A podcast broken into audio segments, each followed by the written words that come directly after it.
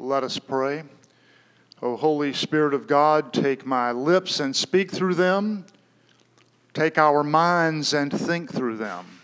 Take our hearts and set them on fire with love for Thee. Amen. So good to be with you this morning. What a crowd, and what a good-looking, smiling, freshly scrubbed class of confirmands you have. They are ready. I spent a few minutes with them before the service, and they knew every move I was going to make and every word I was going to say already. They're prepared. So on with it.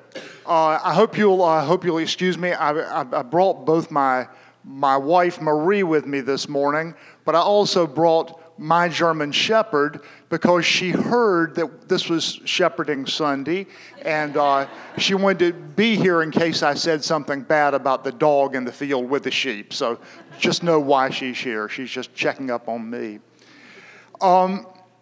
We have some great lessons this morning, and one in particular I want to focus on is from the book of Revelation. It's this magnificent scene that John paints for us of the kingdom of God with a throng, a multitude so great that it can't be counted, a lot like the size of the congregation here today.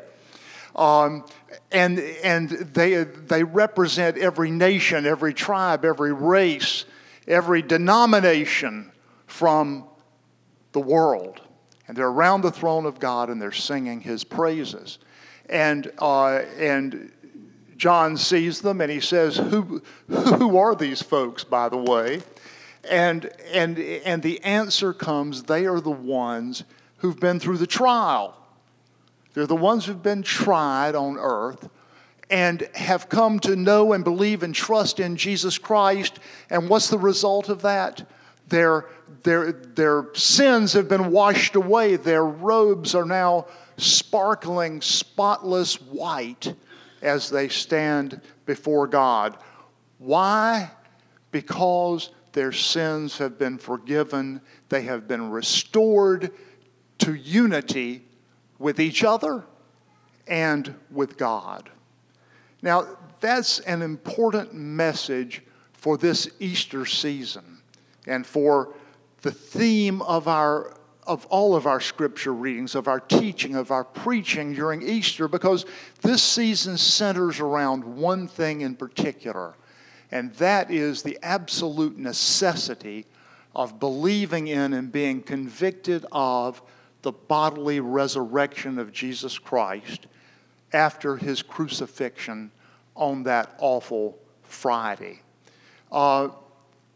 Remember the lessons as we go back through the Easter season. Sunday after Easter, we always talk about Thomas. And what's Thomas saying? He was saying, well, I wasn't here last week to see the evidence. You've got to prove the resurrection to me again. And what does Jesus do? He shows him the physical evidence. But there we are in a room full of witnesses who've already seen it. And you and I are hearing through this season and through the life of the church exactly the same testimony that Thomas heard. And that is that we saw Him. It was the Jesus whom we knew. He has now risen from the dead. And because of that, we have new life and new meaning and a new mission. Then you remember there was that great lesson, I think the next Sunday or so in the Easter season, from the book of Acts, about how the disciples were being arrested and pulled in before the temple authorities because they persisted in preaching the gospel. The authorities were getting scared of them. They kind of felt the ground crumbling under their feet, religiously speaking, because so many people were being captivated by and claimed by and coming to believe in the gospel message. And what was the message those first disciples preached? It was a simple message. It always began with and was built on the fact of Jesus' resurrection from the dead. His resurrection was the foundation of everything that those early disciples proclaimed. And that's That's why this morning we come to this heavenly scene with the multitude gathered around the throne proclaiming the glory of God and praising Jesus, because their lives have been claimed by that message. That's why their robes are now sparkling white. That's why their relationships with one another and God have been restored. That's why they are enjoying new life in the presence of God. The words of the very first sermon by Paul that Luke ever records in the book of Acts go like this.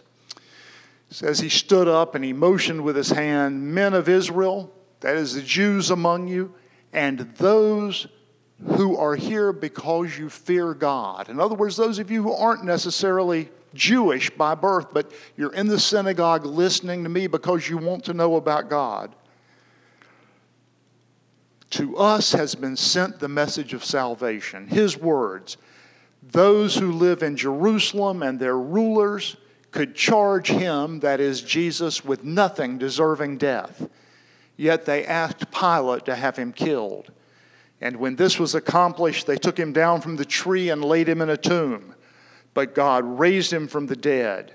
He appeared to the disciples who are witnesses to this.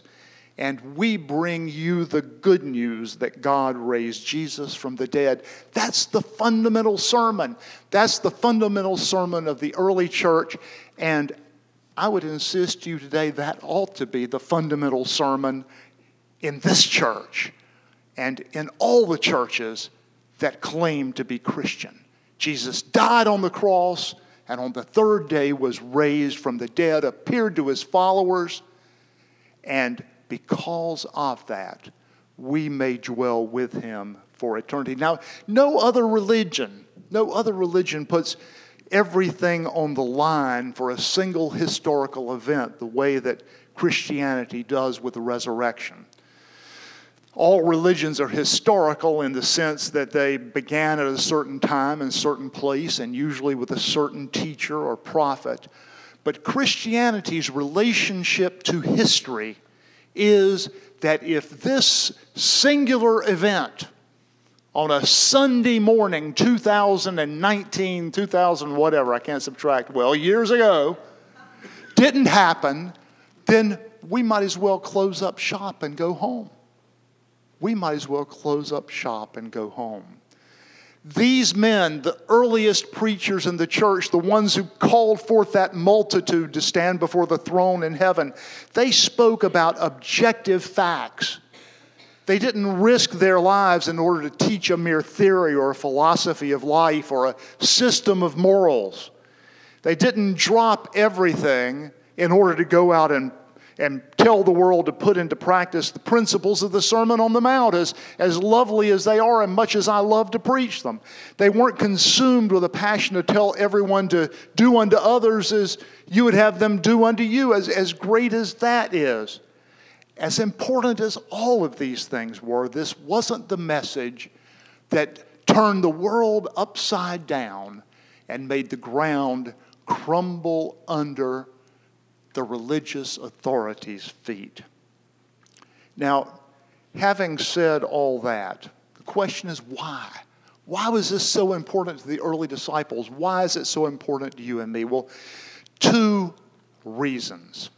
In the first place, the historic resurrection proves to us who Jesus Christ is. If he died on a cross and that's the end of the story, then he's a great teacher, he's a great prophet, he's like Muhammad or Buddha or Gandhi or any other great historical figure. But his resurrection, rising from the dead, being seen after the resurrection, reveals the truth of his divinity and establishes him as King of Kings and Lord of Lords, gives that multitude singing before his heavenly throne calls to break into song. Now, for us, this is the truth. This is the central truth of our faith. We've kind of lost the concept of truth in our world today, it seems like at times. I, I have a good friend who told me once that he had a conversation with a parishioner of his after a church meeting who said, Father, I've always maintained that you have your religious truth and I have mine and they have theirs and they're all true and no one can tell the other guy he's wrong.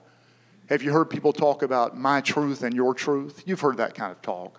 Well, my friend responded, really? No one's wrong? See, he said, right, no one's wrong.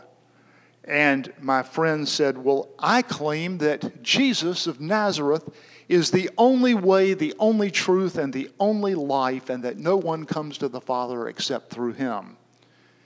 And the parishioner said, well, I just can't believe that.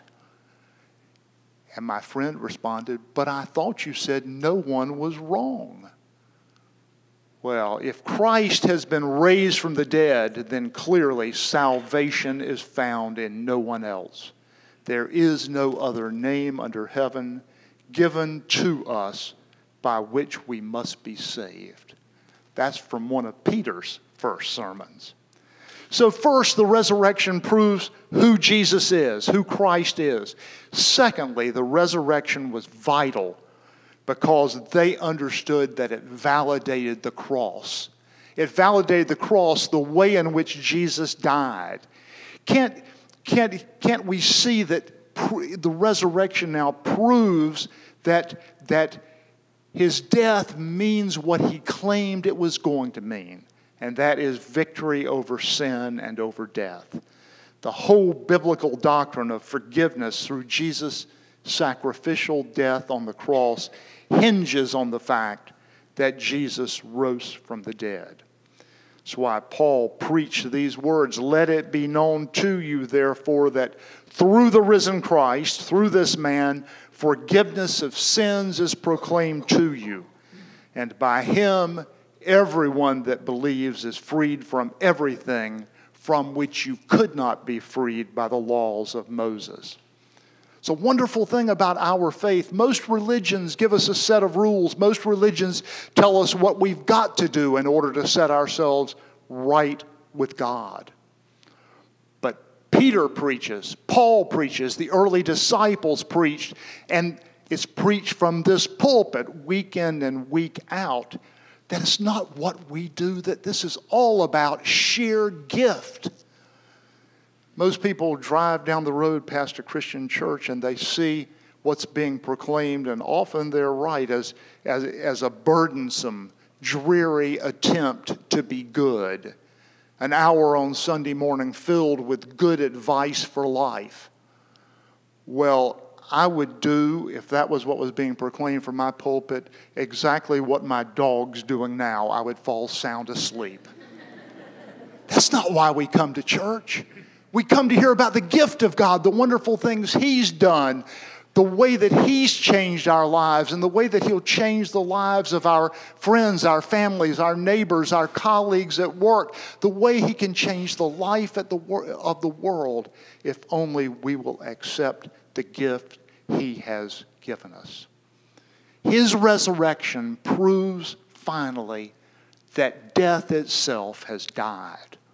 Oh, we can prolong the process, you know, but we're eventually going to die. But having died, the promise in Jesus Christ is that we can then know eternal life with Him.